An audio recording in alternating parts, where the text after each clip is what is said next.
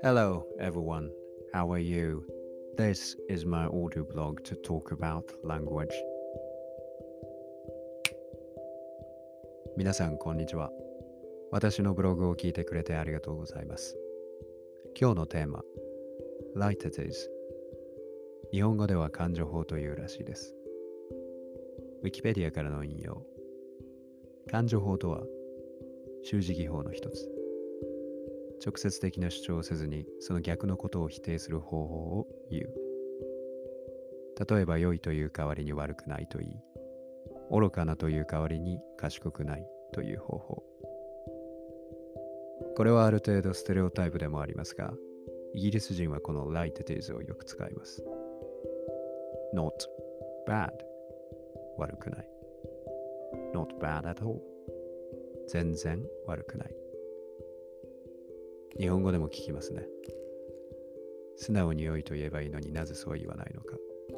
または言えないのか。ライトテーズを使う理由は、第一には、アンダーステートメントになるからだと言われます。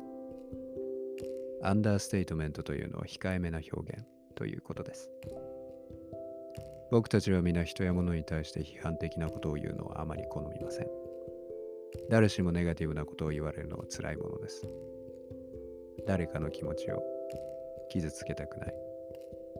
ただ建設的な批判が必要な時もあります。そこで私たちはマクシムの確率を破り、ポライトネスを獲得する。言い換えると気を使った話し方をするということです。そのための一つの装置として頻繁に使われるのがこのライトです。多くの場合辛いことを言うと嫌われてしまいます。私は誰にも嫌われたくないです。これがネガティブなことを言いたいときにライテティズを使う理由。ではなぜわざわざポジティブなことを言うときにもライテティズを使うんでしょうかこれに対しては2つ考えを申し上げます。1つ目。先ほどから聞いていただいた通りわかるのは、これはもともとは人の知性により生み出された素晴らしい気遣いの装置だということです。人は自分を賢く見せるために知性と結びつけられるライテテーズを使うのかもしれません。二つ目、良いという言葉に対する気遣いというのもあるかもしれません。良いという言葉を使い続けていると、どうしてもそれよりも良いものが出てきた時に困ってしまう。素晴らしいという言葉はありますし、とても良い、すごく良い、めちゃくちゃ良いというふうにどんどん程度を上げていくことができます。ただそこにはキリがないと感じてしまう。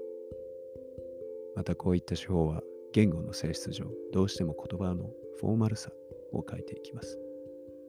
だから良いという言葉のハードルを上げて、良いという言葉に意味を持たせる。代わりに良いというまでではないが、悪くはないというものに対しては、そう、悪くないという言葉を使うということかもしれません。ソープランドに行ってことが済んだ後に真面目に10段階評価のアンケートに6や7を散りばめるようなそんな行為です。他のライトテーズの例を見てみます。It's not my favorite song 一番好きな曲じゃない。言いたいのはその曲嫌いです。